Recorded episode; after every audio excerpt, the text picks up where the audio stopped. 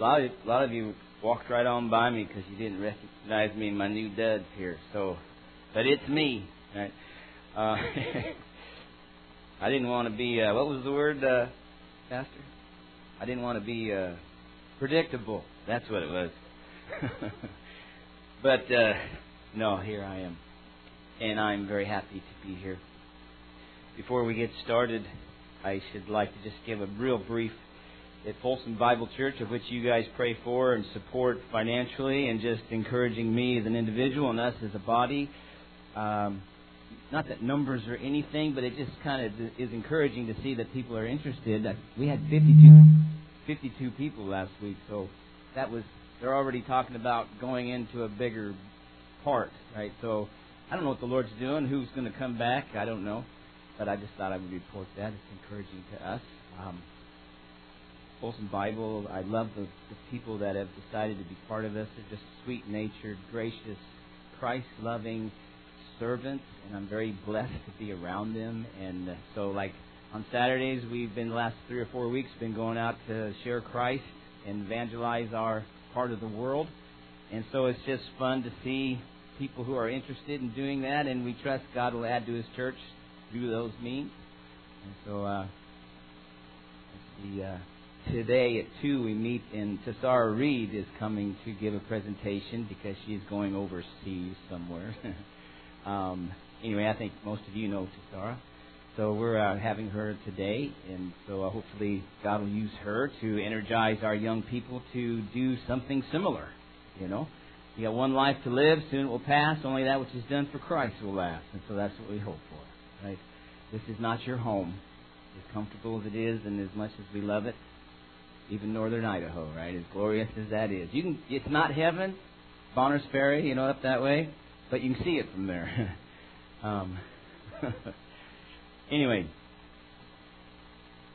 I think that's what I have to say for that.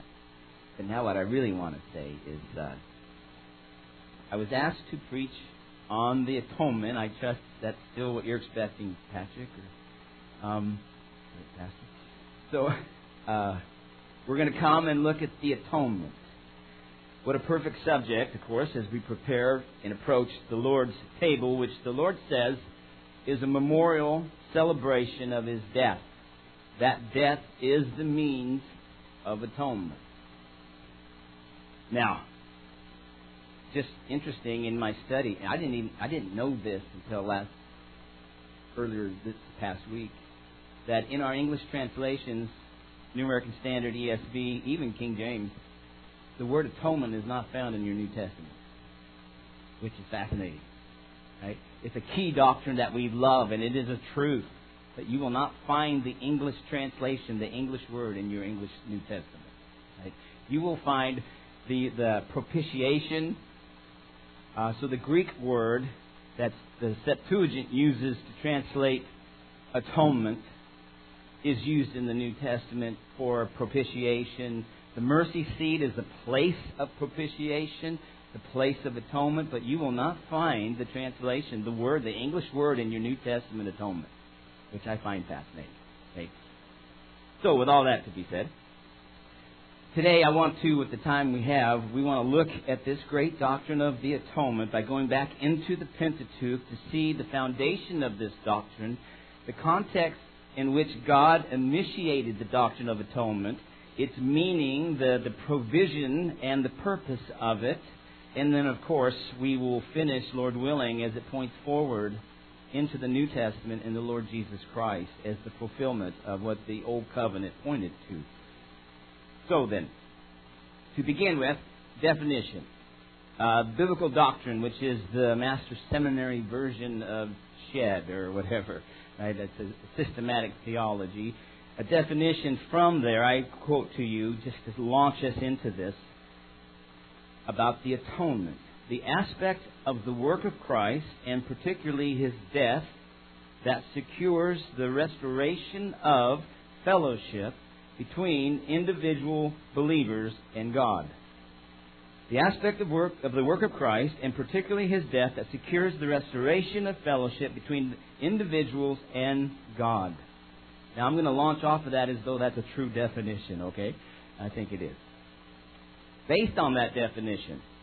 The core issue at hand as you speak of atonement is fellowship with God. That's the core issue at hand. Fellowship with God.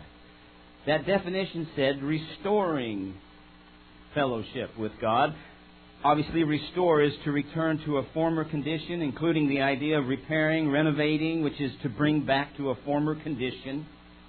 So, obviously, the former condition spoken of was fellowship with God. The former condition of mankind was fellowship with God, which is to say that now that's not the case. Since the fall, mankind has no fellowship with God. Atonement is to restore that which was lost, obviously. Fellowship. We throw that word around all over, and some of us have a good grip of it. Some of us think we know what it means, and think some of us don't have a clue. We just hear it. It's Christianese sometimes, right? Fellowship comes from the Greek word koinonia. What does this mean? Well, its base meaning, fellowship, is to share in common with someone. It is a joint participation. It is a relationship of reciprocal friendship and love. Fellowship. You're sharing in common. Okay? Now, according to Genesis 1 and 2, Adam and Eve, created in God's image, with no sin in its original creation, without sin, was in fellowship with God. That means in harmony with God, in a close, intimate relationship with God, with reciprocal expressions of friendship and love. There was a, a unity, if you will, a oneness of fellowship between Adam and Eve and God. You know all of this. But something drastic happened in Genesis 3, as you know. The consequences were and remain to this day catastrophic.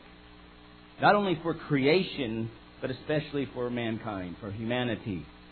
In Genesis 3, the first humans rebelled against God in falling for Satan's deception, and Adam, with eyes wide open, chose to follow Satan instead of obeying God.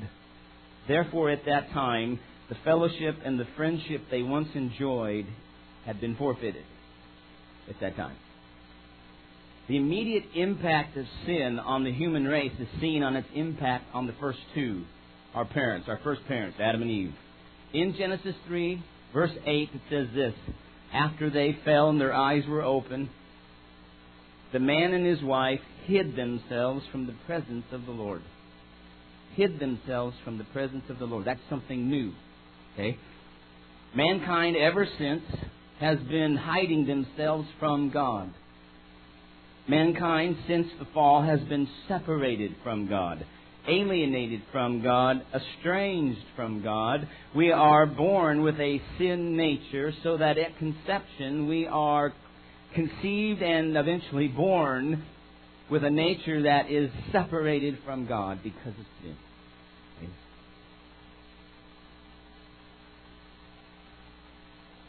Sin has so permeated us fallen humans, we are corrupted outside of Christ. We are corrupted with sin.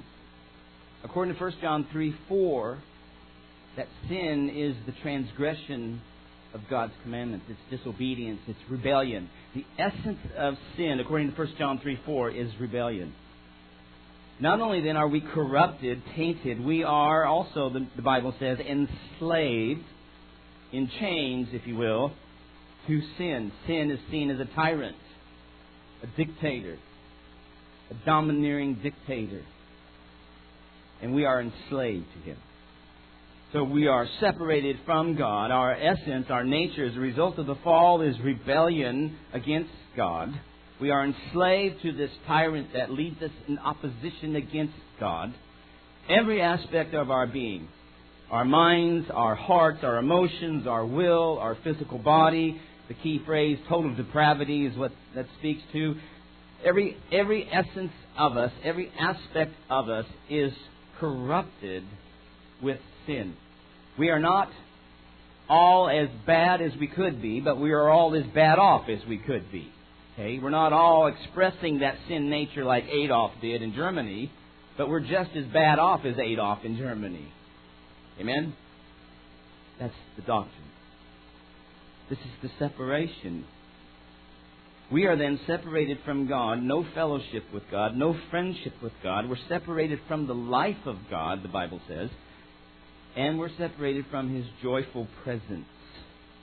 Even though God is omnipresent, because God is Spirit, there, you know this, but He, he also manifests Himself specifically. You could be sitting here and half of you are born again and dwelt by the Spirit of God and His unique presence in that sense, and the other two not know Jesus Christ, therefore not indwelt by God in His presence, and therefore, but the omnipresent God is everywhere, but uniquely He presents Himself, yes? So the fellowship that is lost is this unique, reciprocal expressions of love and friendship. Even though God loves His enemies, causes the rain to fall on the righteous and the unrighteous.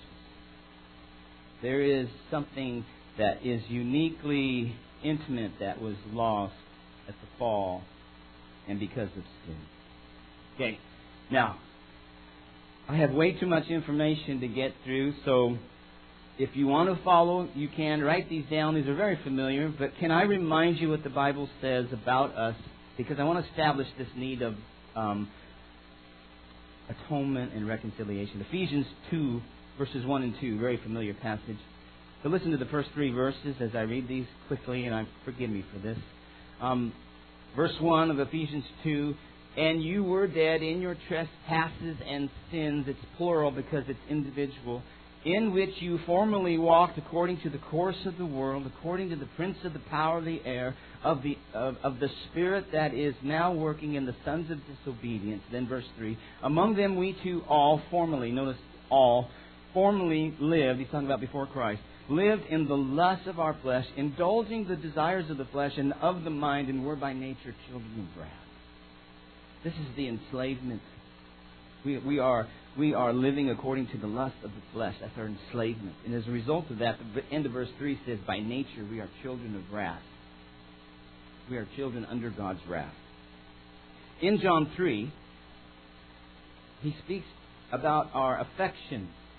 Okay, we, we, our affections are been tainted by sin, so that verses 19 and 20, at least in John 3, is true of us. Listen to this, please.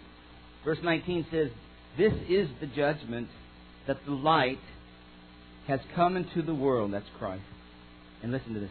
And men, mankind, loved affection, the darkness rather than the light, for their deeds were evil. You see, man's affections has been impacted dramatically, catastrophically, in that mankind by nature loves Satan and darkness rather than Jesus Christ and light. That's the estrangement, separation. There's no fellowship. In Mark 7, please, the heart of man is exposed and revealed by Jesus Christ. In Mark 7, he says, in verse, for the sake of time, let's see here. He says, uh, how about verse 20? Mark 7, 20 and following. And Jesus was saying, That which proceeds out of the man, that is what defiles the man. For from within, out of the heart of men, the inner person, our nature, our disposition, proceed, listen, the evil thoughts, fornications, thefts, murders, adulteries, deeds of coveting, wickedness, as well as deceit, sensuality, envy, slander, pride, foolishness. 23. All these evil things proceed from within and defile the man. But what you eat doesn't defile you, but what comes out. Now, see, notice the source of all those wonderful things is my heart. And that's because of the fall. Sin has tainted my affection, my disposition, my thinking. Yeah? Wow. In Genesis 6, just to show the breadth of all of this, listen to Genesis 6. This, this is right before the flood. And this is what God says about mankind is early on is Genesis 6 the corruption of man shown. Genesis 6, verse 5 at least, I believe it is. The, verse 5, Genesis 6. Then the Lord saw the wickedness of man was great on the earth, and that every intent of the thoughts of his heart, which we just read Mark 7, was only evil continually. Only evil continually. Okay? So there in Genesis 6, as a result of the fall, God looks down on the planet and however many hundred thousand millions of people that are involved here, every intent of their heart, every thought, their disposition. Why is it that way? Is because sin's impact on the inner person, on our souls, on our minds, on our hearts. Okay? That's the separation. That's part of the separation. For all have sinned and fall short of the glory of God. So every one of us, apart from Jesus Christ, if you're a human, this is true of all of us. Remember, we're laying the course for atonement. For atonement. Fellowship that has been breached, broken, needs to be restored. Now think, because of who God is, it is absolutely impossible for Him to have fellowship with us about that. Because of who God is, it is absolutely impossible for him to have fellowship with darkness, with sin. God is at war, according to the Bible, with sinners. And sinners reciprocate. We are at war with God. Okay? Now, listen to Romans 1 28 here. This is the third part, if you're familiar with Romans chapter 1, where God lets them go. Because of their decision to abandon Him, He'll let them go. In verse 28, listen to this description of mankind here. Romans 1:28 and just as they did not see fit to acknowledge God any longer God gave them over to a depraved mind to do those things which are not proper being filled with all unrighteousness wickedness greed evil full of envy murder strife deceit malice and gossips and then I want you to especially listen to these next words. Slanderers. And the next verse 30 says, haters of God. Haters of God. The natural disposition of the fallen human is not to love God, it's to hate God. And God's character is what it is, holy and righteous. He cannot have fellowship with those who hate Him, with those whose hearts are so vile, and wicked. Okay? Now, Colossians 1. Colossians 1, listen to this.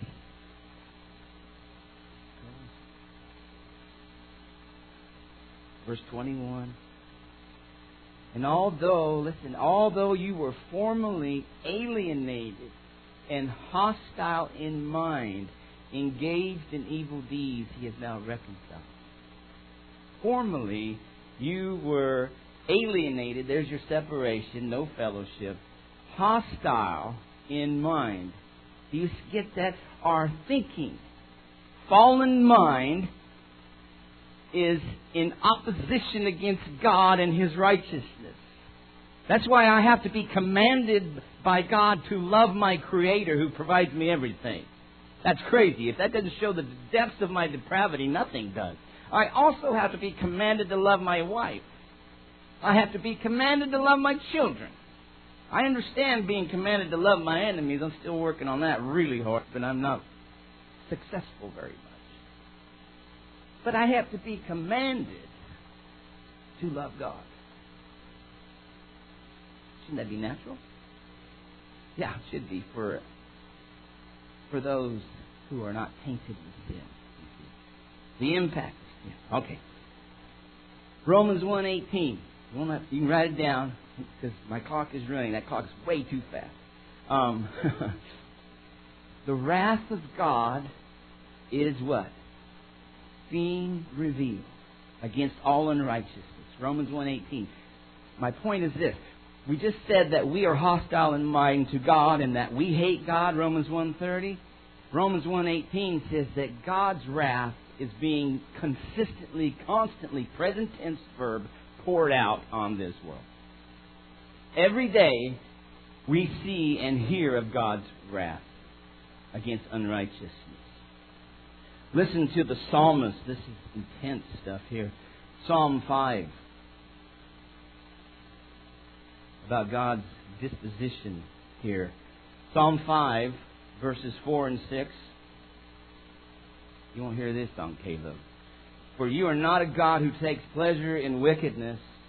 No evil dwells with you.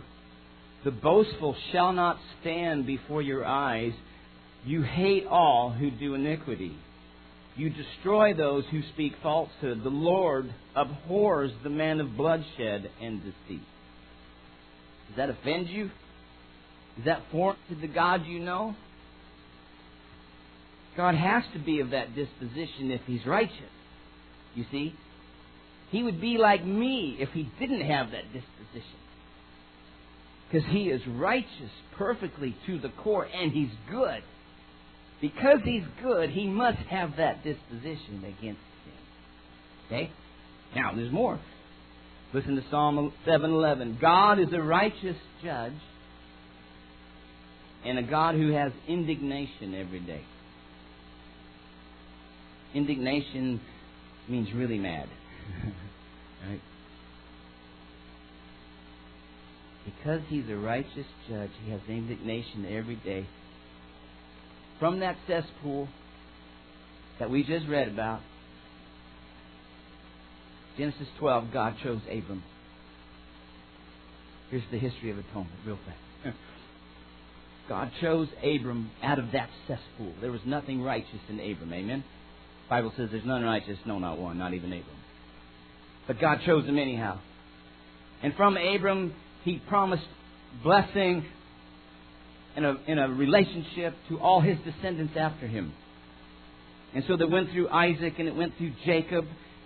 They went down to Egypt, remember with Joseph? 400 plus years. They're in Egyptian bondage, but at that time they're starting to grow and grow and grow. By the time they come out in Exodus with Moses, there's 620,000 soldiers. 603, 550 actually, right?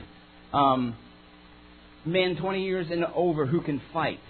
Over half a million. So that tells you there's at least a million, maybe a million and a half Israelites whom God is going to bring out of Egyptian bondage into the promised land. Okay? And it's all of grace, it's all of God's doing. He brings them to the Mount Sinai, at the foot of Sinai there.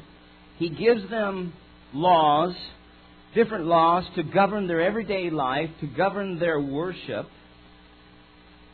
In the middle of camp, the 12 tribes of Israel, if you remember the book of Numbers and such, and the book of Exodus, how he designed the camp to spend the night until he decided to move them north and south, east and west, very orderly. What is in the center, what is the hub, is where God says, I will dwell. And he, God gave to Moses the blueprints to build the tabernacle. God, Moses didn't come up with that. He didn't sit down with the elders and say, hey, what should it look like? God gave it to him on top of the mountain. And it was a shadow of that which is in heaven. How awesome is that? And in that tabernacle, which is also known as the tent of what? The tent of meeting. The tabernacle is known as the tent of meeting. The tabernacle was a portable tent that God said, I'm going to dwell in the midst of my people. And you remember he had uh, in the tabernacle he had a curtain that divided the rest of the tent, inside the tent, from the Holy of Holies, where the Ark of the Covenant was, where the cherubim were facing each other, and God says, I will meet with you there. Fascinating. The tabernacle was designed by God so he could have fellowship with Israel. But you couldn't just come running into the presence of God willy nilly, could you? Ask Nadab and Abihu how that went. Right? Fire came out from the altar and consumed them. And right after that is when God then establishes something that is key. Go to Leviticus, please. Leviticus should be one of your favorite books. People are saying, I didn't know that was in the Bible. Yeah. I've heard it. Leviticus chapter 1. How is it that holy God can be in the presence of such a cesspool of humanity, which Israel is a representative of? Right? How can that happen and God not consume them? How can that's not a safe place for Israel to have God in your presence when we're still out of fellowship. Okay? Because we read he has indignation, he hates he hates sin. He hates sinners. But out of love, God pursued Abram, designed the tabernacle, came into the presence. Look at Leviticus. This is how sinful Israel can approach a holy God. This is, this is how fellowship can happen. Look at verse 1, Leviticus 1, first four or five verses. This sets the tone. Listen, please, or watch. Then, then the Lord called to Moses and spoke to him from the tent of what? Meeting. That's the tabernacle. If you come off the end of Exodus 40, the Shekinah glory came to the tabernacle and it showed that God was pleased with what was built and that His presence was there. Okay, now how are you going to approach this God without Him killing you? Well, here it goes. Verse 2. Speak to the sons of Israel and say to them, When any man of you brings an offering to the Lord, you shall bring your offering of animals from the herd of the flock. Verse 3. If his offering is a burnt offering from the herd, he shall offer it a male without defect, he, male without defect, unblemished. He shall offer it at the doorway of the tent of meeting. For what purpose? At the end of verse 3. What will that do? What says you? What says God? He may be accepted before the Lord. Who will be accepted before the Lord? The worshiper. The worshiper. If he doesn't do that, guess what? You're not accepted before the Lord. God says, Yeah, I'll welcome you in. I'll have fellowship with you, but you have to go through this process. Because you're still a dirty, rotten sinner, and I'm righteous. Look what it says. The end of verse 3 that he may be accepted before the Lord. That means before, in the presence of God. Verse 4 He shall lay his hand, he being the, the worshiper. You and I, let's enter into this. Go back to time. You are here. You're the he or she, put in verse 4. Shall lay his hand on the head of the burnt offering. What is that symbolic of? Transfer. I'm coming here and I lay my hand on the head of this animal. It is symbolic. God's designed it, therefore it's appropriate. I'm transferring my guilt, my sin, that which causes the breach between me and God. God says, I have a process by which you can approach me. Lay your hand on the head of this animal. Is the animal innocent or guilty? Innocent, that's right. I'm the guilty one. I'm transferring my guilt onto that animal. I am. Look at verse 4 again, please. On the head of the burnt offering, that it may be accepted for him to make what? Atonement on his behalf. Transferring my guilt to that animal. This is how atonement is made. Verse 5. What then happens? He shall slay the young bull before the Lord. Who, who kills the young bull? You do. The priest takes the blood. You kill the animal. I mean, that is graphic. In our day and age, people would call you an animal, whatever. God says, This is how you're going to approach me. You're going to transfer your guilt onto this innocent animal. You're going to slay him. And that's how atonement's going to be made for you. You see what he's establishing, obviously. Substitutionary sacrifice. A substitutionary sacrifice. The innocent for the guilty. It just had to be happen all the time. The blood of the animal was sprinkled all around, and that's how atonement was made. Now, we have to get our hand around the word atonement with a few minutes here. The, the Hebrew word here, kafar, or uh, the derivative is kapur, like yom kippur, right? The, the, in the Hebrew, uh, what do you call it? Uh, with the day, the calendar, sorry. Yom Kippur is the Day of Atonement. Okay? This word atonement is from kafar, which means to cover over. It's used in Genesis 6:14, for instance, in a non-spiritual sense, of Noah covering the ark with pitch. Remember how he painted so the wood wouldn't leak? That same word is used here when it says covering. Here, the blood is making a covering over. The death of the animal in God's design is covering over your sin.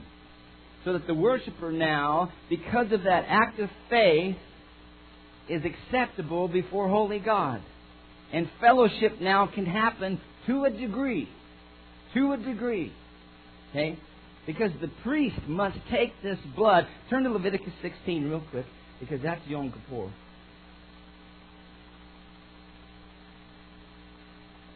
It's so good. This is why you should love Leviticus. It reeks of Christ. it reeks of Christ.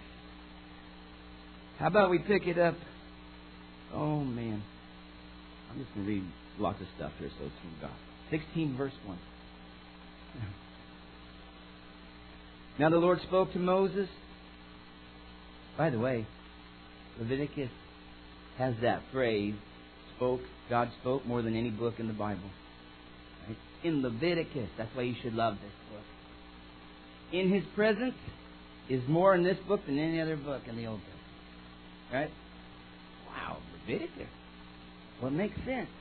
Because we're talking about how can sinful Israel come into the presence of a holy God. Oh, I'm glad you asked. It's through the sacrifice of an innocent animal in their place. Spoke Moses after the death of his two sons. That's back in chapter 11. Nadab and Abihu. When they had approached the presence of the Lord and died. Verse 2 And the Lord said to Moses, Tell your brother Aaron that he shall not enter any time into the holy place inside the veil before the mercy seat that is related to propitiation, the place of propitiation, which is on the ark, or he will what? He will die. There's an incredible warning there in verse 2.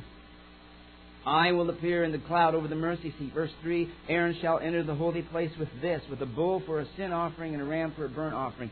The high priest must have an offering for his sin and for the sins of the people in order to come into the presence of God and not be killed.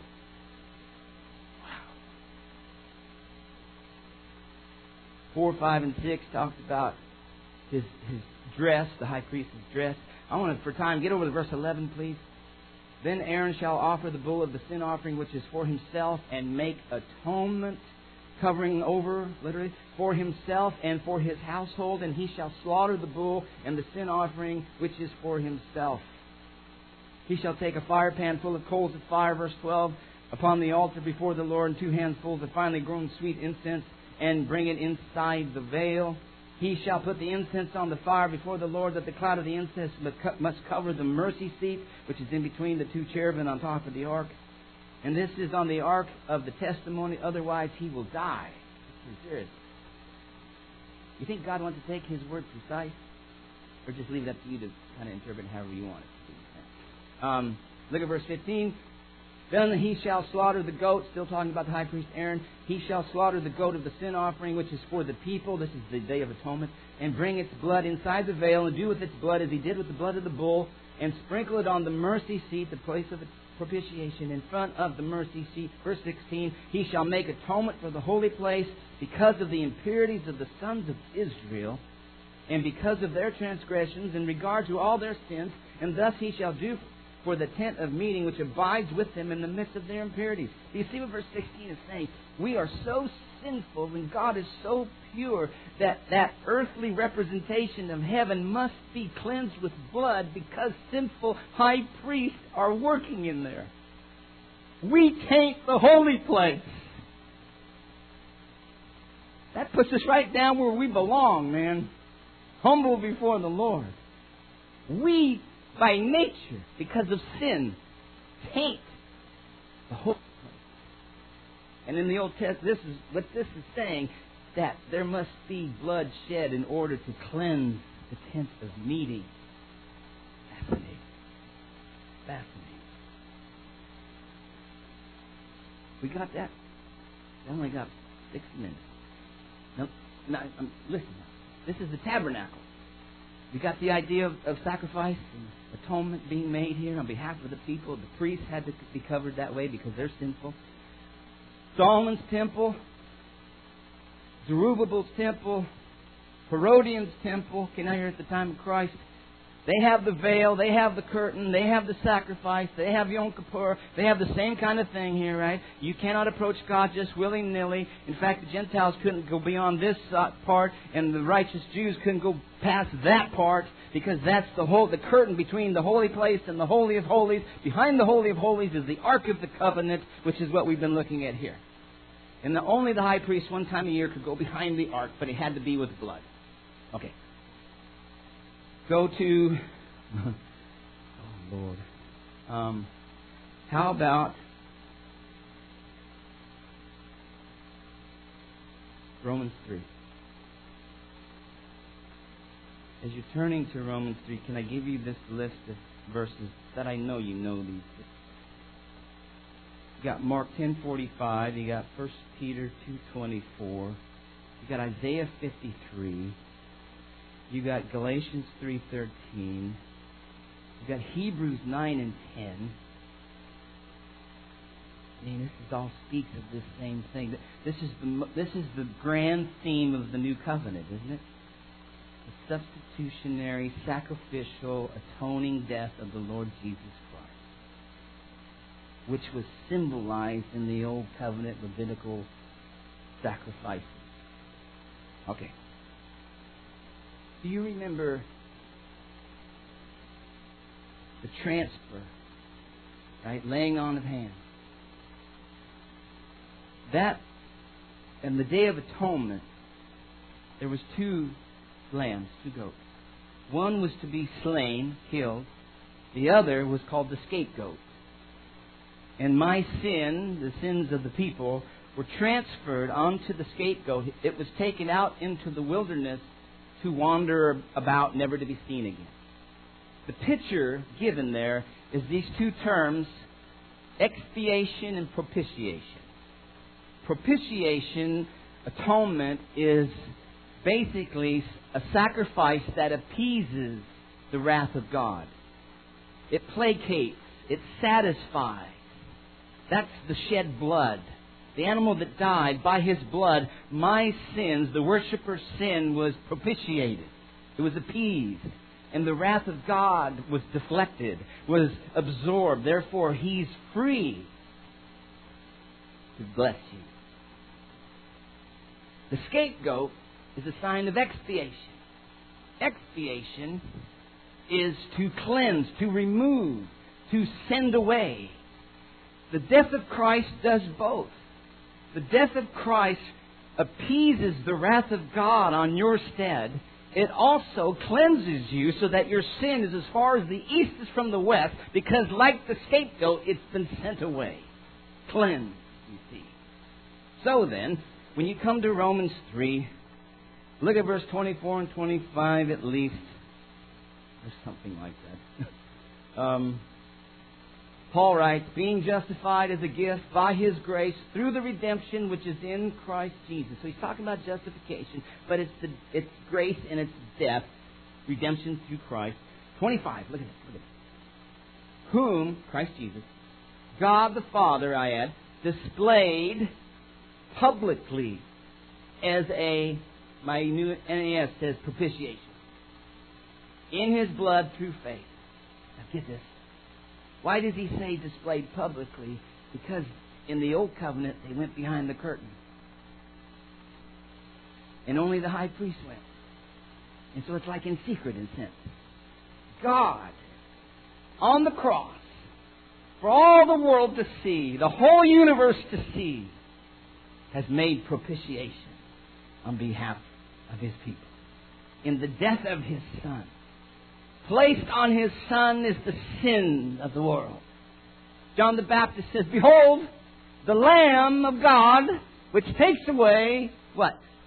The sin of the world. Where would the Jewish mind go? But to Leviticus. To Leviticus. And you're saying, this is the guy who's going to fulfill all those animals that died in the past. And in the same way, then, the innocent and undefiled and unblemished Son of God, the pure and lovely Jesus Christ, hung and died as though he was a filthy, rotten, vile sinner like me. Just like the animal. He was slain so that I could be set free. Graphic, graphic picture. While Jesus was screaming, My God, why have forsaken me? Why did he forsake him? Because our sin was placed on his son, and so the Holy Father cannot have fellowship with sin. So identified was the Son of God with sin that the Father turned his back on him. Amazing. So that he would never turn his back on you who are in Christ. Now listen to this. While Jesus then, as everything's done, he says, Father, it is finished. The slain lamb with triumphant, victorious exclamation says, Tetelestai. It is finished. Complete. The sacrifice fully satisfied. While that was happening in the temple, something fantastic happened.